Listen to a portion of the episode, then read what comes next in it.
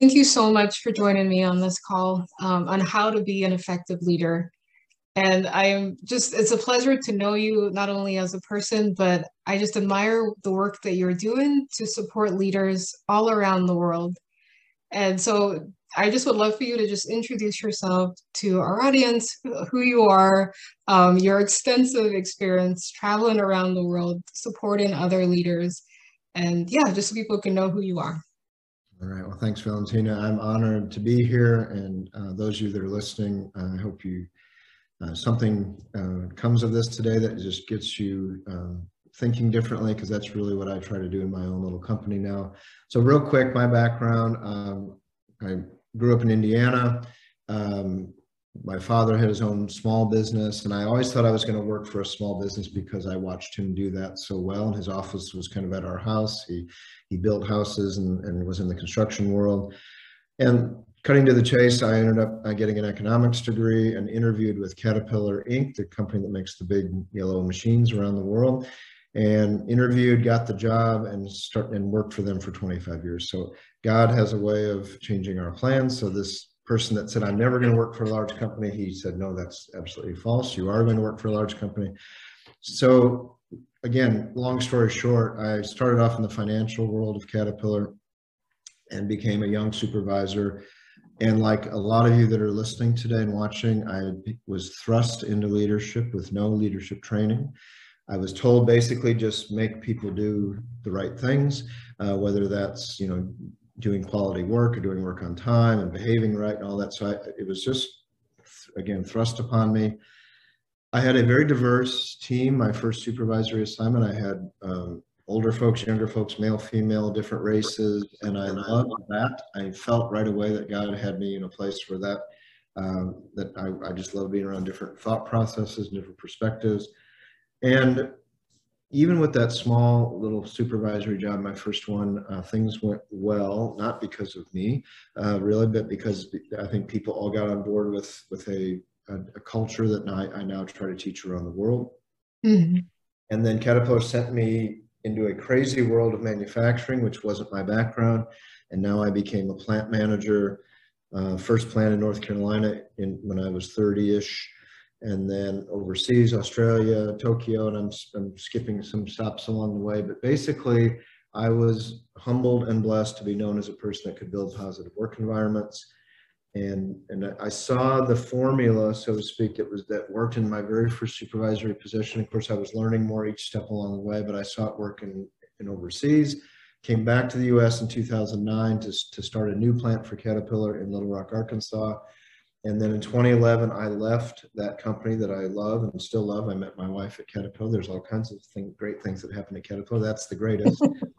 um, but I left really 100% due to a faith calling that said I was to go help people in a new way. And it, and it wasn't mm. going to, at the time, it wasn't this Jon Harrison company. It was just a, a, a nudge from him, a pretty strong nudge that I was to leave my executive life behind so Jen and I help people in lots of ways. We do um, mentoring and discipleship and Bible studies and things like that. But but the the Jon Harrison Company really came out of this same calling of people spending 40, 50, 60 hours every week at work. I saw lots of disengaged people uh, at, at, different jobs, at, you know, at Caterpillar and, and just other companies that I uh, was part of and, or worked with.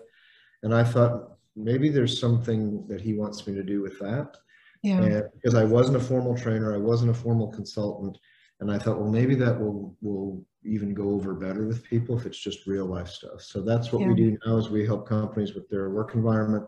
I train leaders. I do that one-on-one. I train a large group of leaders, really just to equip people for that very difficult position, but yeah. also to try to, to, to actually change the work environment. And, and I always tell our clients, I can't change it. You all have to change it but I try to give them ideas and, and real life things that have worked. And frankly, I'll end here. Half the curriculum that I've written for leadership training was things that I did not do well. I wish I knew. I wish someone would have helped me with. And so I'm just sharing life lessons uh, with folks. Yes, I did some things well, but a lot of things I wish I would have known, like I said. So it's just a real life approach to helping individuals and companies around the world. Yeah. And Jon, like that's something I do appreciate about you and your approach is that you're not just a consultant coming and sharing like these are best practices from my years of research. It's like, yeah, these are best practices, but they also work in real life. And not only do they work in a like a very monotheistic culture, but it works for variety of cultures and peoples all around the world. And Jon, I know you are being way too humble. Like, like I just want anyone listening to know that specific plants requested his expertise throughout the world because what he did worked. And so I, yeah, I just, I'm a full, I'm a, I'm a fan if you haven't guessed already, but yeah.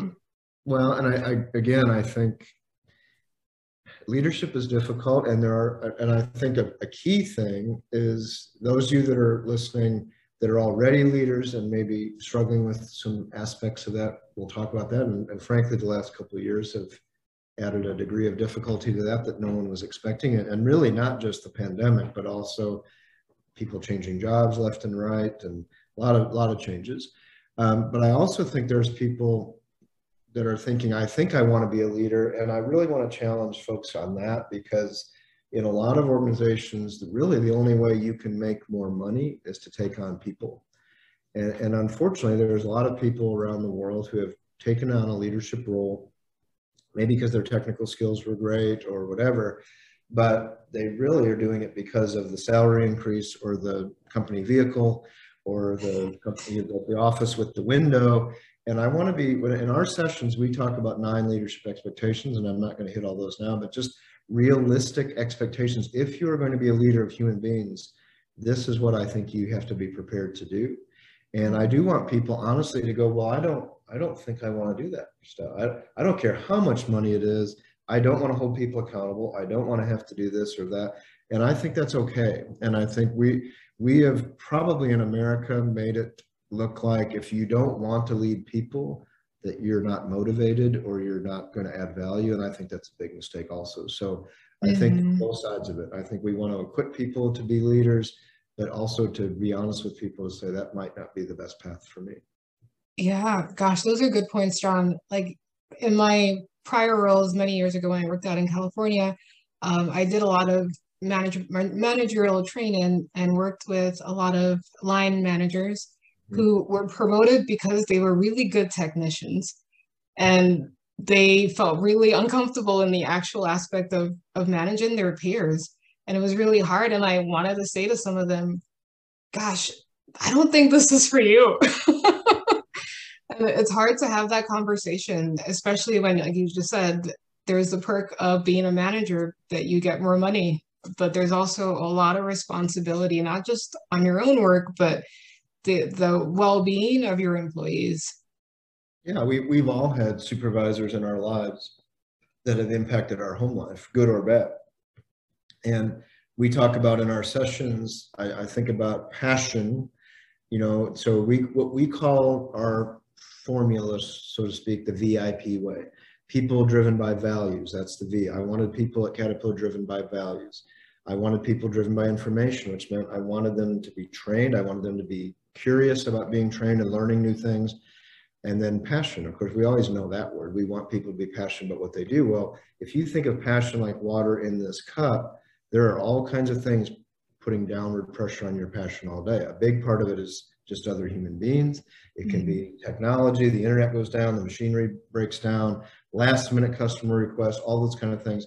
And then anything you have going on at home is putting downward pressure on your passion. Could just be an argument with your significant other, nothing dramatic, but you'll have less passion that day if that's how your morning started out. It could be you have a sick child, sick parents, all these types of things.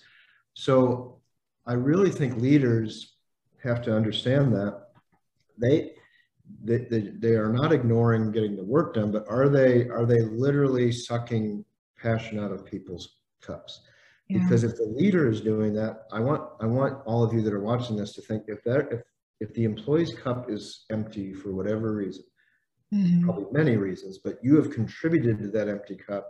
Now they're taking that empty cup home to their spouse, their kids, their neighbors, their church, yeah. you know, whoever they interact with. And, and we've got to look at leadership differently. We've got to look at leadership that as this is where people spend the largest part of their waking life. And if, Mhm. if you're not, if you're not equipped and ready to, to keep some water in people's cups, then it's Yeah. probably not the right job for you, like, like you said. And, and on the technical side of things, we, we get this completely. We don't let people jump into technical jobs without being prepared. Yeah. Hey, hey, I'd like to, I'd like to do everyone's taxes and, you know, do a CPA's job. Well, you don't, you don't know how to do taxes and you're not a CPA. I'd like to jump on that, on that fork truck and move pallets around the factory. No, you're not, you know, certified how to use a fork truck. We get it on that side of things. But, but for some reason leadership, we go, well, sure, you can, you can do it. Just, you know, here you go. Here's the, here's the keys and go, go deal with people. Yeah. And just like you said, it, it's not, it's like kind of a dangerous thing to do. Just like in the same way, someone who's driving a forklift, if they don't know what they're doing, they could injure someone. And the same with a leader, if they're not effectively trained or at least walked or provided a mentor or a coach, they can do some serious damage to a person. And I, I love that analogy of, of the of the cup. So that actually leads me to my next question of like you had mentioned once to me that 66% of people are disengaged at work. Do you would you say that that's just inevitable or is there something that a leader can actually do about that? Yeah, I don't think it's inevitable. And the sad part is that that those are numbers from a Gallup survey. They do it every year. They call it the Global Engagement Survey. It's basically an employee satisfaction survey that is done in every country. They mm-hmm. don't even care where you work. They'll just reach out to people online or phone and they summarize all that. But that 66% that's disengaged, it's pretty interesting because there's roughly 15% that, that they call actively disengaged. And these people are, they're pretty miserable and you know it because they tell you they're miserable. You can, if they don't tell you, you can see it in their body language and their work effort. And, but, but the other huge chunk of that disengaged people, the like 50% of the people at work, they're just referred to as disengaged. So they're not kind of off the charts disengaged. They're just kind of what I would say are toes on the line people. They come, they work, they they they're not stepping over the line. They're not Mhm. They're not stealing things, drinking on the job, getting in fist fights, those kinds of things that get you or tardy all the time or late. They they they show up. But that's the group I think you can certainly do something about because most companies will deal with the people that are off the charts disengaged. Mhm. Um, but the 50%, I think they could be swayed either way. They could be swayed towards the 35% that are these engaged people that come to work with the right attitudes, embrace change, um, try their best, right, right behavior, respectful to other employees, or they could go the other direction towards those actively disengaged. And and I also want I want your audience to understand too, you could be the best leader in the world and you might still get some disengaged people. The, my philosophy is that the, this whole thing is a two-way street. Like it, people, the, the staff or hourly people can't come to work, arms folded. You know, I hate this place. Now somebody make me engaged. that doesn't that doesn't work. And and I, I the clients I work with, I always you know ensure that I get some time with their hourly folks and the staff level folks because they need to kind of hear the same message that that you you play a big role in this. And and the last thing I'll say with this is those those 66% that are disengaged, I have compassion for them because I know they likely have things going on at home. Yeah. They may be disengaged because of relationship issues or health issues or a teenager that's dealing with substance abuse issues or whatever. I, I have complete and utter compassion for that. Mhm. But but it's still a choice. And you know, God sends us through lots of storms in our lives, and and so we have to respond to those storms the right way. The the 35% that are engaged at work also have things going on at home.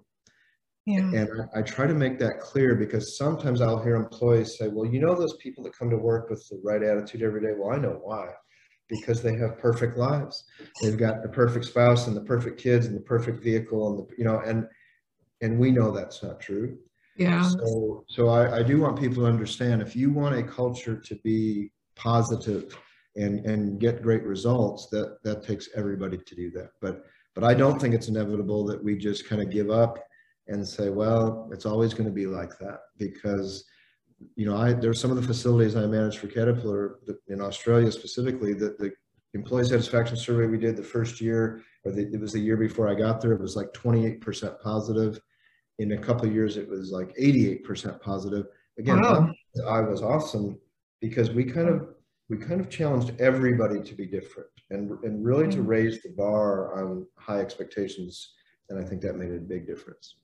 Yeah. Wow. No, that that's incredible to see that that increase in engagement in just a very short amount of time.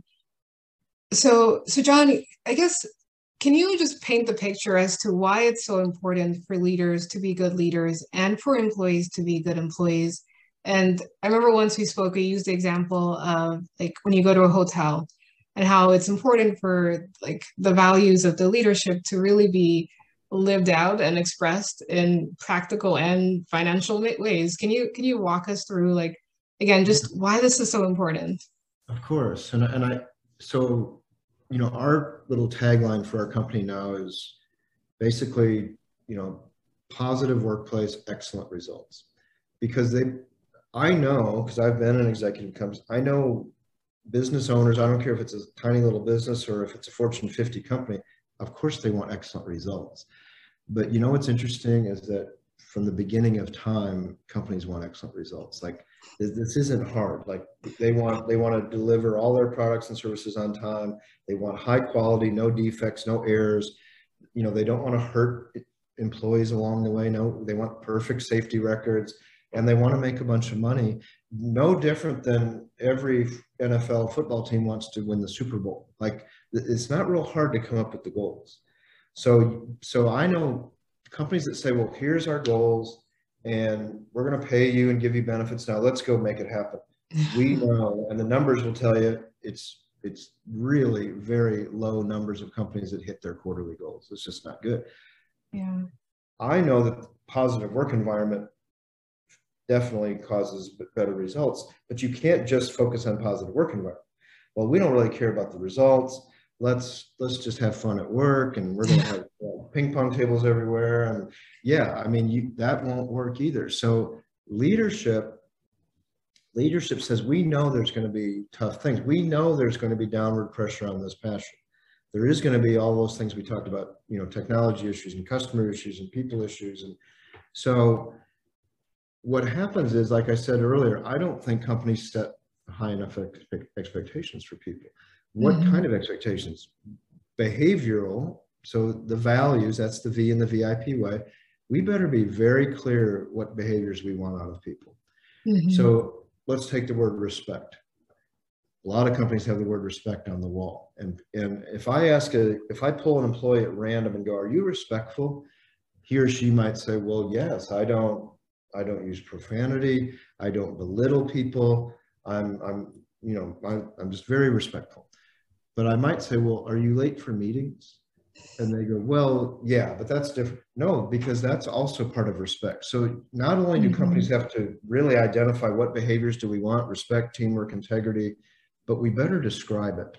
Mm-hmm. Because if we leave it to chance, where they go, oh no, every employee knows what teamwork means. I don't think so. No. And it might be different in an office versus a factory versus a call center versus a hospital. Like we better spell it out. So I think that when getting to the hotel example here in a second, we better have clear behavioral examples and we better have clear performance examples. Mm-hmm. So what, what am I going to be measured on in this job? Is it just did I show up on time or is it also going to be the quality of my work, the timeliness? So I've used this example before, like if, if you check into a hotel, I do, anybody that's listening, if you check into a hotel for business or pleasure, do you want the person that's going to clean your room? This, this most likely a young lady. For some reason, hotels don't usually pick men to clean hotel rooms. why is that? yeah, well, I know why that is. But anyway, uh, but, but if it's a young lady that's going to clean your room, you you will likely never meet her because mm-hmm. usually she's cleaning your room at ten in the morning when you're gone, whatever. Mm-hmm. But do I want her to be a person driven by values? Of course. And when I ask my audiences this, that they'll do it in two seconds. They'll go, well, of course. And I go, well, why? Well, I want her to have great work ethic because if, if I'm in that room, I'm hoping she has cleaned the room to the highest standards. I, I mean, she could have just tucked the sheets in from the last person and you go, oh, don't that. But she could have, like she could take the, the cup in the bathroom and just wipe it on her shirt and put it back. So yes, I want her to be a values driven person because I, I think a values driven person will do a much better job. I also want her to be a values driven person. If I stay, I was in, I was in Atlanta last week. I stayed in a hotel for four or five nights. Mm-hmm. That maid was in my room a whole bunch of times when I wasn't. Mm-hmm. And I mm-hmm. had stuff in the room. So I hope she's a values person in terms of just basic integrity and ethics. Mm-hmm. Um, do I want her to be informed, the I and the VIP way? Yes, because if she's trained, there's a much higher likelihood that she will do the right things if she has been taught what the right things are. Mm-hmm. If the company just pulled her in off the street, inter, you know, interviewed her for 30 minutes and went go clean rooms, that's a risk. Yeah. And then and then do I want her to be passionate about her job? Well, of course. Now sometimes my my audiences will go, no, really? Will somebody be passionate about cleaning hotel rooms? Here's what I hope she's passionate about, human beings. Because I know that may not be her dream job or she may not do it for 10 years. Mm-hmm. But human beings stay in those rooms. All different kinds of people, all different incomes, all different races, all different ages. Babies are in those rooms. I hope the person cleaning that ho- hotel room has a passion for human beings because mm-hmm. it's a mm-hmm. customer service job. It's different than a cashier, yeah. but passion for her people, passion for her coworkers because she spends 40 or 50, 60 hours with them. She doesn't have to be their best friends, but I hope they care about each other. And, and I really hope she has a passion for her supervisor because he or she should hold her to high standards like we talked about. But I also hope her supervisor cares that she's a mom and she has a life after five o'clock. And so those of you that are listening, if you if, if in, for any reason you look at your employees as just names on a roster, you're missing it because they are human beings and I need, you know, I would I want you to be passionate about their lives outside of work. Doesn't mean you have to participate in their lives after work, but you should care. So the long story short of that whole hotel thing is this. If Valentina, if you checked into a hotel and they went, hey, we're doing something different now, you get to choose the, the, the maid that's going to clean your room. And you go, well, that, that's bizarre. I've never heard this before. Yep, we, here's our list. We've got eight of them. So two of these maids, just to help you with your decision, two of these these, these people that clean the rooms, they are values driven, informed, and passionate, the VIP. The other six aren't. So your choice.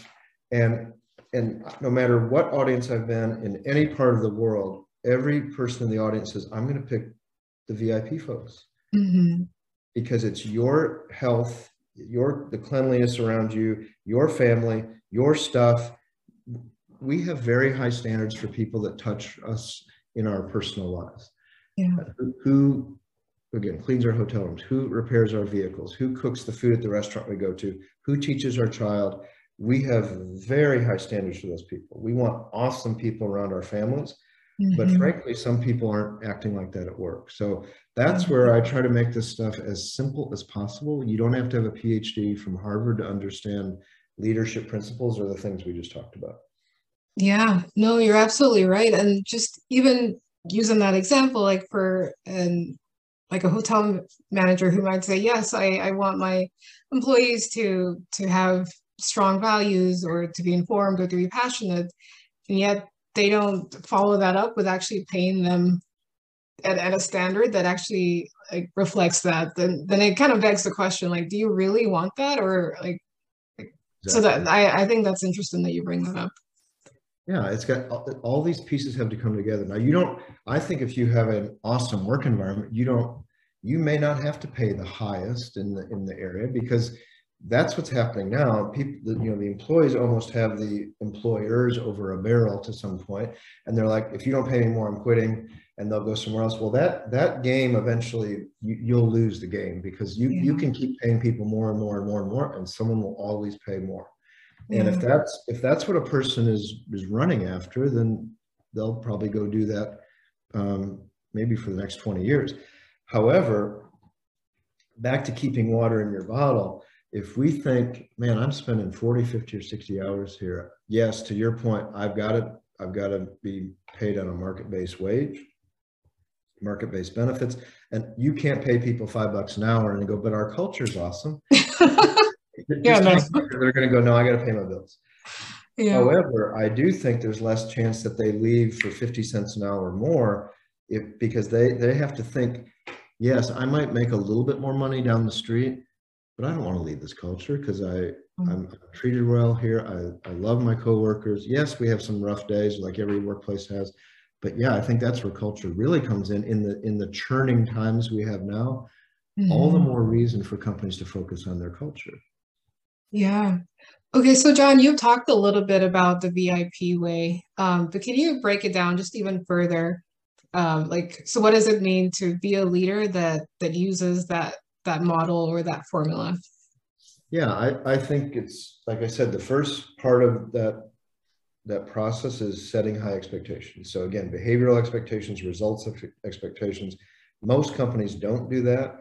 They're very basic. Hey, we need you to start on Monday and you'll make this much money and be here at eight o'clock in the morning. And then we wonder why, you know, people aren't awesome because we, we really haven't set the bar high enough Yeah. in terms of behavior and results.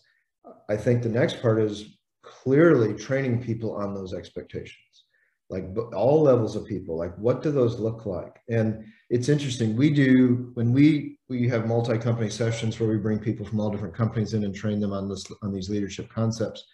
And sometimes our basic program takes about three days, like you know, three, six, seven hour days. Mhm. Well, I can tell right away. Some companies go, I don't, we, I don't think we can, you know, do that. I mean, that that's too much time. Well, think about this, right? Three divided by 365 is 0.8. So if you basically you're saying we we can't give up 0.8% of our year to have people be better leaders. Now it sounds really silly. Yeah. And so, so I think the best companies, and, and by the way, when we do this, we're very flexible. If, if a client says, we don't want to do three days in a row, we want to do three Fridays in a row or one Friday, okay, we'll figure it out. But the Yeah. point is, not only do we have to set these expectations, we have to be very clear with all levels of people. What does it look like in daily practice? Mhm. Uh, and then, and then I do think all of that should be written down. Like it, it should be, we call it a culture guide. I don't mean that, it's not the same as a handbook. That's not when you get your third week of vacation and what's the inclement weather policy. It's not the same. It's, this is who we are. These are our leader, our leadership and employee expectations, which by the way, are basically the same concepts, just worded a little differently. I think it Mhm. has to be written down. And then the, the, the fourth part of it is the accountability piece, which comes down to individual performance reviews of some type. They don't have to be fancy. They don't have to be complicated. Um, Mhm. we, one thing that we do that's unique, and I, I did this when I was at Caterpillar, is to get upward feedback. Uh, I wanted, like when I was in Japan, I was basically responsible for 10,000 people. Well, I, Wow. I didn't see leaders, I, I wasn't watching my supervisors, managers, vice presidents, whatever.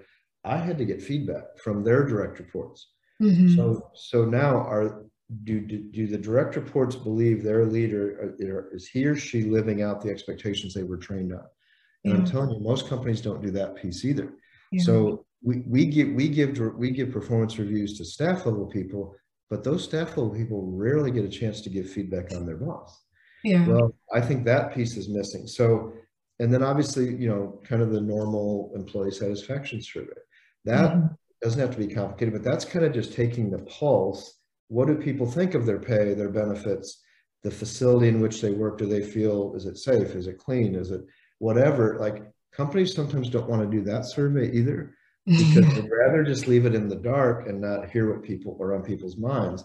It Mhm. doesn't mean if people say our pay and benefits, if they disagree that we have a good benefits program, that doesn't mean you have to change everybody's benefits, but you might have to communicate where are our benefits compared to the industry, whatever. So those Mhm. are the four pieces I think have to be in place. It's not complicated, but but leaders, those that have direct reports, really have to be open to that feedback from from the folks that they lead.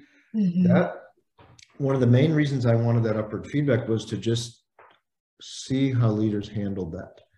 Mm. Let's say they got some statements, they got some feedback that wasn't fantastic. Mhm. Well, do they go, well, I'll tell you why. It's because all our people are terrible. and like, I'm awesome and they're terrible. That's probably why the numbers came out. I don't want to see that. I also don't want to see people just crushed and going, oh, I must be the worst leader that's ever lived. And I'll just quit because I obviously can't do this. No, Yeah. I want to see maturity in people getting constructive criticism. So, so those are kind of the pieces. And again, it, it, it it really comes back to the umbrella of the V and the I and the P. Strong values, people that are being trained, that's the informed part. And are we are we fueling passion in folks? Yeah. And by the way, one big part of fueling passion in folks is are we holding people accountable? Mm. Because your best employees, you don't want their cup being empty because mm-hmm. they're watching Mary or Bill who are not being held accountable. Mm-hmm. Why don't we hold Mary to doing the, the, her job? She's she's very nice, she's kind, but she takes way too long to do her job and she makes mistakes and now I have to go clean up her mistakes and that sucks the water out of my cup.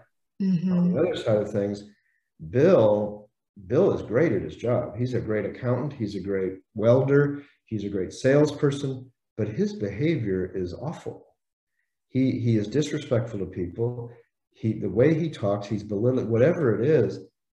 Your best employees, we call them stars, high values, high performance. They're going, really? You're not going to deal with these people? Yeah. And that now sucks the water out of my cup. Mm-hmm. And that, I'm telling you, those of you that are watching this, because I was terrible at holding people accountable early on because I had a heart for people. I just yeah. didn't want to have difficult conversations that especially nowadays the last thing you want to do is chase off your best people mm-hmm. and, if you don't hold people accountable to their behaviors or their performance you're going to chase your best people off yeah and honestly to that point like it's hard to give to be to hold people accountable but it's a lot easier to do so if you've already set the expectations from the beginning so they're not surprised. They're not like, oh, I didn't know that I had to show up on time, or I didn't know that that's what you meant by respect. Like it's a lot easier to have that conversation when it's already happened. Much easier, Valentina. And I think we we miss that. You know, we that's the chance when you, especially when you're interviewing people. I would spend a lot more time and talk about all these things. Now, now I I took over facilities that were struggling, so I had to almost like reset the expectations mm. for existing employees. But we, we used to joke at Caterpillar, like we had to wear safety glasses, you know, 24 seven, wall to wall. When we'd interview people, we go, will you wear your safety glasses 24 seven? They'd go, well, of course, because I, you know, I want to get this job. So then, like you said, a month later, a week later, whatever, even a year later, I noticed they have their safety glasses on their head. And I say, um, need your glasses on. And I said that because a, it was a company expectation. It wasn't a Jon Harrison expectation. B, I, I care about their vision. Mm-hmm. And if they don't care about their vision, it makes me really nervous. So not only did I talk to them about that, but I did document that conversation, not to be a jerk, because I wanted to see a change. And like you said, if they went, oh, really, you're going to talk to me about my safety glasses? Absolutely, we are, because you've already agreed to this expectation. And mm-hmm. and I think like like I said, I had a heart for people, and I, I'd think, well, I won't say anything because they'll they'll be better tomorrow. Or but you know, other employees are watching, going, you're you're not you're going to let that go. Yeah. So I, I, think that so that's one of our nine expectations that we train leaders on. Okay. we, we just get into real stuff about that because that that like you said, Valentina, if that's if that that's like you open up that door where people get quote are getting away with things. Mm-hmm. not only will your stars maybe leave your company the worst thing might be is that your stars drift into being one of those disengaged people. Yeah. That's probably why there's 50% of that group because some of them started off up here and they've just drifted. Mm-hmm. oh gosh that's such a good point. Jon like in your experience like what would you say to someone who was promoted up. So they used to be um, a technician or an analyst or whatever role it might be. And because of their effectiveness, they were now promoted to be a manager. And so that they're now managing their peers, which is an awkward place to be. But like what what advice would you give to someone in that position? I think one of the first things you have to do in that case is to just be honest and humble and talk to your folks and say, uh, I have been, you know, my job now as the leader of this group is to serve you. I, you know, you you can you can think whatever reason I got this job. You can be happy that I got it. You can be frustrated I got it. But but ultimately, we are here to take care of our customers, and that's what we have to do. But my job as your leader is to help you all be successful. And so I'm going to try to keep water in your cup but we are going to have to have high expectations because I, I used to tell people this, Valentina. I would say, let's pretend there's a customer attached to your belt all day long. Like mm-hmm. the, the, customer would say, Well, I, I hope you're going to hold them to high expectations. And even though you have been their peer and now you're the supervisor, manager, whatever, I I expect you to hold them to high expectations, but I also expect you as the customer to help them do their jobs. And I think sometimes people come in and they they almost feel apologetic for becoming the leader. Mm-hmm. Like I, I'm I just don't want to say anything because I know they probably, you know, are judging me and hate me for being the new boss.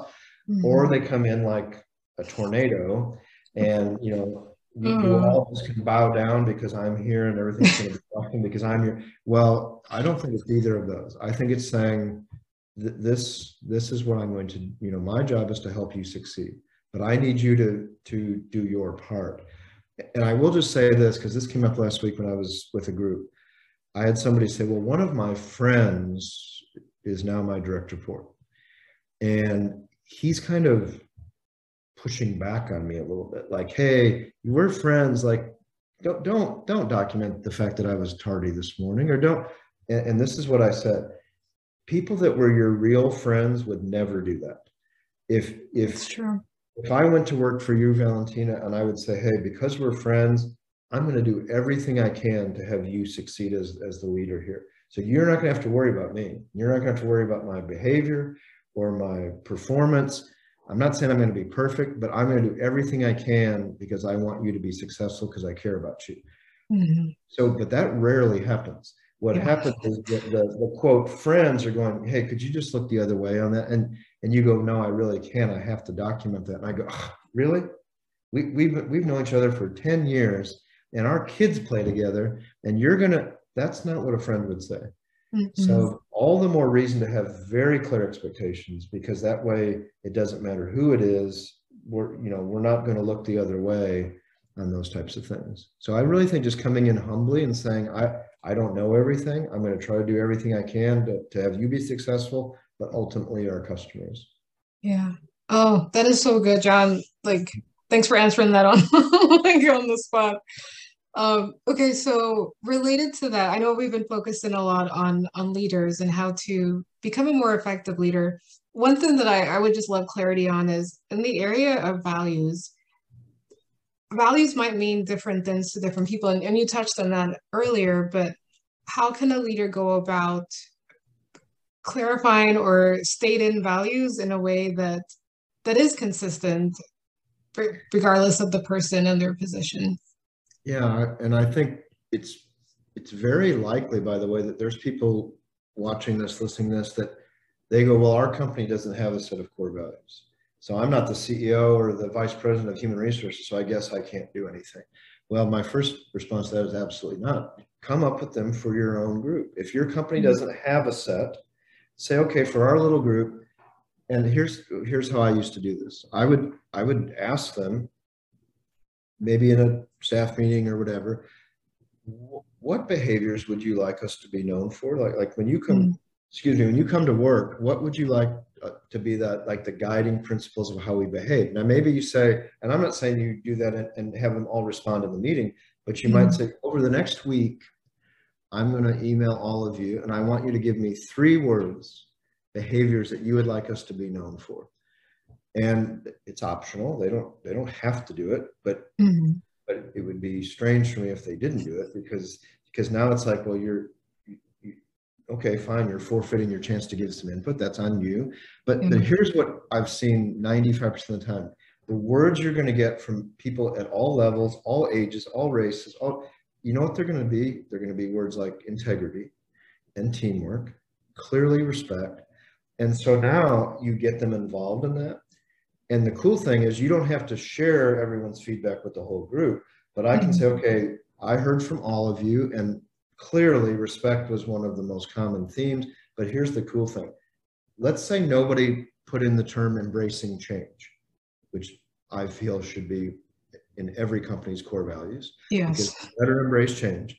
So let's say nobody turned that one in on the email or the post-it notes or however you gather the information. Well, guess what? Now you get to put that one in and you could say, well, here's what I heard, and and looks like the top five are respect, integrity, teamwork, embracing change, and you know whatever. And so that gets them involved. They've come up with the word, so it wasn't like you just said, "Hey, by the way, starting Monday, here's our behaviors." and, yeah. then, and then to your point, once that list is finalized, one step further says, let's come up with some bullet points of what teamwork looks like in our group. What would that look like? It could be something as simple as, man, we answer each other's phones if it, if it's one of those situations like a call center. Mm-hmm. We we make sure that when people go on vacation, we cover for them so they're not stressed out while they're on vacation. Mm-hmm. Or or worse yet, they don't even take vacations because they know when they come back after three to five days off, like it's miserable. Mm-hmm. So that's how I would do it is I get people just to enunciate what that looks like. And by the way, when that little document is done, everyone's going to agree with it. No one's going to say that's stupid, you know, that that's ridiculous. Now the hard part is going to be will they actually live it?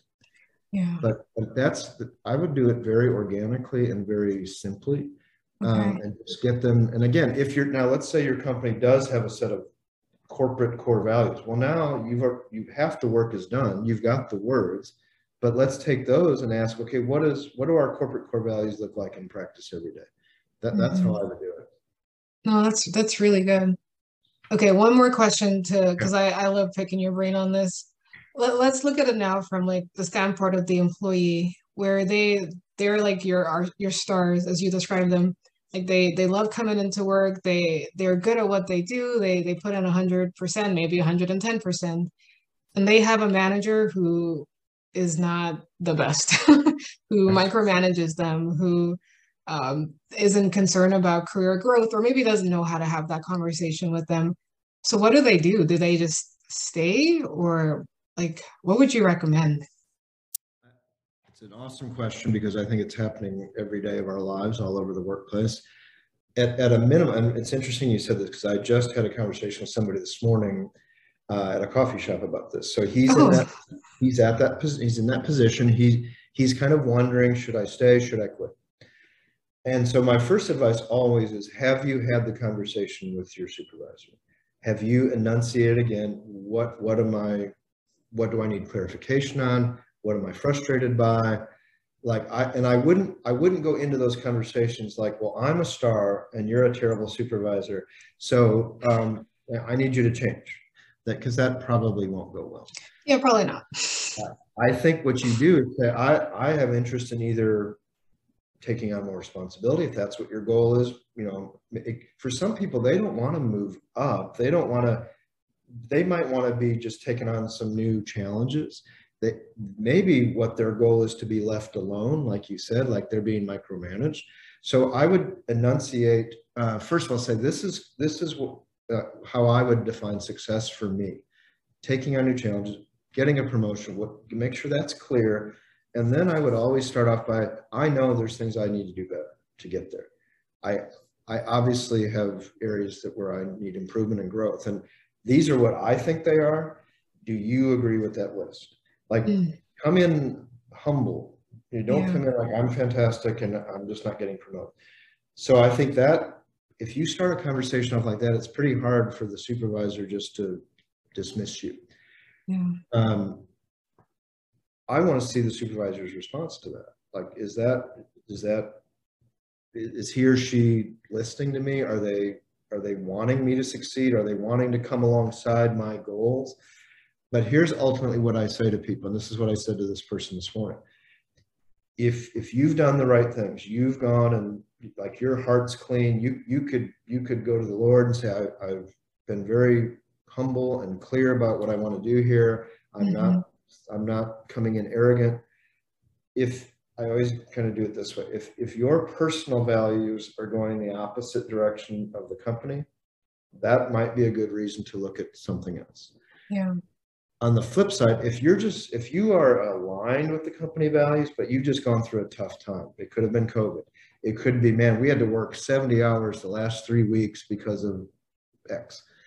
I would say that's not a good reason to leave a company. If you're just going through a tough season. And you know, we have to really think about that. Like I think we have a throwaway society sometimes, and it could be throwaway with marriage or jobs. And man, we got into a tough time and I'm leaving. Mm-hmm. So I, I never think that's the right approach, but I also would never say, well, just stick around at that company for 50 years and be miserable every day. Yeah.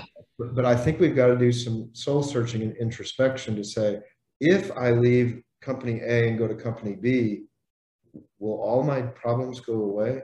Or is it possible I'm bringing some of those with me? So yeah. I do think I, I don't I, I, I told this person this morning if you choose to leave make sure you could look to the Lord and say I have been very honest and clear about my shortcomings as well and I'm mm-hmm. trying to make things better in this in this current company and yeah. if if the company doesn't respond the, the leader doesn't respond okay now you've got a different decision to make yeah Gosh, that is excellent advice, Jon. And again, I, I wholeheartedly agree with you that it is important for each of us to take that moment to, to just reflect like what are things that that might be contributing to my unhappiness at this job that that may be on me that I can affect.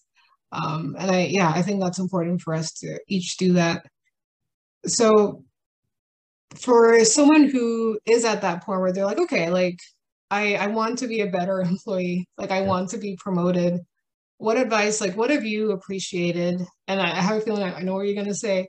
In the the people that you've managed, like those star employees, like what has set them apart? Like what has made you want to promote them? I know everyone's different, but of course, no, I, I think it is. It's it really is this kind of combination of. Of course, I want people that are confident but confident but also humble which is seems you know that, that seems those seems to be opposites but no i want somebody that has goals whether that that doesn't mean they become the ceo they have goals again to take on challenges or whatever it is. But i do want them to realize uh, the people that i saw as stars they they they could they could be honest about their shortcomings like you just said. They could laugh at themselves a little bit. But but ultimately i talked about like pretend there's a customer on your belt. The people that on the other belt loop, I would put whoever you want on that belt loop that you want to um, you really you know pay credence to. It could be the Lord. Like, okay, I'm going to make sure that when, when I my eight hours is done or my ten hours, would, would the Lord say, you you did your best today? It might be your spouse. It might be your kids. It might be all three of those folks hanging on your belt. But I, I tried to, when I went through my my day. I know I had bosses that were frustrating and maybe morally, ethically, just behaviorally weren't who I I didn't want them. I wasn't proud of who they were in that regard. But I always thought, what's my response going to be to that? So let's say I have a boss that's kind of a jerk, and I think, well, fine, if you're going to be a jerk, I'll just be a jerk right back to you. And I remember thinking, no, I've got three daughters. And what if my daughters saw that in me? and they'd say, "Well, oh well, Dad, like I guess I guess if you've got a, a difficult boss, I guess if we have difficult teachers, we can just be disrespectful to them." And so I think ultimately a star employee says, "Yes, I, I'm focusing on results, of course." But I am going to focus on behavior, and I'm going to answer to to someone, something bigger than this company, which yeah. again might be your might be the Lord, it might be your family, it might be all that. Like I said, because ultimately, at the end of our three-day sessions, we talk about legacy. And I always tell employees, you, you, you are all definitely going to leave your company by only one of four ways. You're going to quit, you're going to get fired, you're going to retire, or unfortunately, you could die on the job. I hate to say that, but the, the, you're all going to leave by one of those four methods. And when you leave, you're going to leave a legacy behind and you all we all know this there have been people that have left our workplaces and we go their legacy is they were a pain like like i'm glad they're gone they were a pain in the butt yeah. well we don't i don't think down deep we want that to be our legacy no. so so even if you don't love your job or love your boss what's the legacy going to be and the mm. legacy when you leave by the way will not be your technical skills it's not going to be man that person was a great accountant or a great you know salesperson our legacy is completely tied to how we, the impact we made on other human beings. And by the way, yes, you're going to leave your company, but you're definitely going to leave this earth. And, and sometimes at, maybe at your age, Valentine, we're not thinking legacy. Well, at 57, I'm thinking legacy a little more because there's less time in front of me than behind me. Yeah. But I, I think that's important that that it, again, it doesn't mean we we put up with unethical behavior or or you know behavior that is you know harassment or anything like that. That's not what I'm saying. But if I am going to leave, however I leave, what will people say about me when I'm gone? And that's that's ultimately on us, even if the boss is a jerk. Yeah. No, that's that's a very good point. Thank you. So as we wrap up our time together, Jon, just two final questions for you. One, do you have any lasting advice for either a leader to become more effective, even though you've shared a lot of great tips already today, or for an employee? Is there anything that you just any lasting advice you want to provide? Well, I guess I'd, I'd end with this, like what, you know, we talk about a star, again, that's high behavior, high performance. Are, are you clear in your mind what that looks like? And if you're not clear, then I'd spend some time doing that. I'd make sure, and then I would run that past your supervisor manager. This is my definition that I feel like if I'm doing these things that I'm, you know, I'm a star, make sure he or she agrees with that. Um, I do think not to get too, you know, warm and fuzzy, but I think some kind of personal mission statement that says, no matter what I'm doing, my my I should be defined by again the legacy I leave behind. My job might be a IT analyst. My job might be I'm a cook. My job might be I'm a car mechanic. But that's I would not have that define you. I would say my job for the 40, 50, 60 hours is to bring joy to people, is to help other people be better. And we do this in our sessions. We ask people like, what would you like to be remembered for? And it's always things like that. I want to inspire others. I want to, well, I would make sure like, let, let that be your title.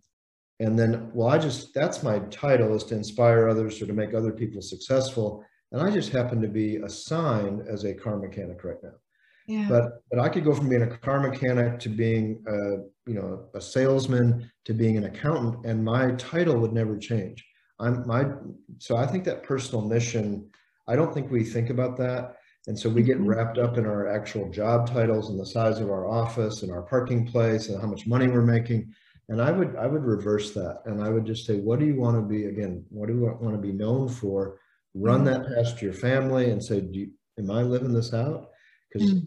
we joke about this sometimes, but if you say, I want to be the best parent, that's really my guiding force in life, and you frame it and hang that on the wall, your kids might go like, well, mom, can we talk about that a little bit before, before we frame that? I think there's some things that, you know, we need to talk about. So I really think that's ultimately it is, um, we know down deep what really matters. And I think, like I said, we get, we get so tied up with things that are kind of silly, traffic, and you know just how long the line is at the grocery store and all these kind of like we need to really think i'm spending 40 50 60 hours a week at my quote job Mhm. but it doesn't mean if you have this personal mission statement that you're not going to have bad days well of course you Mhm. are yeah.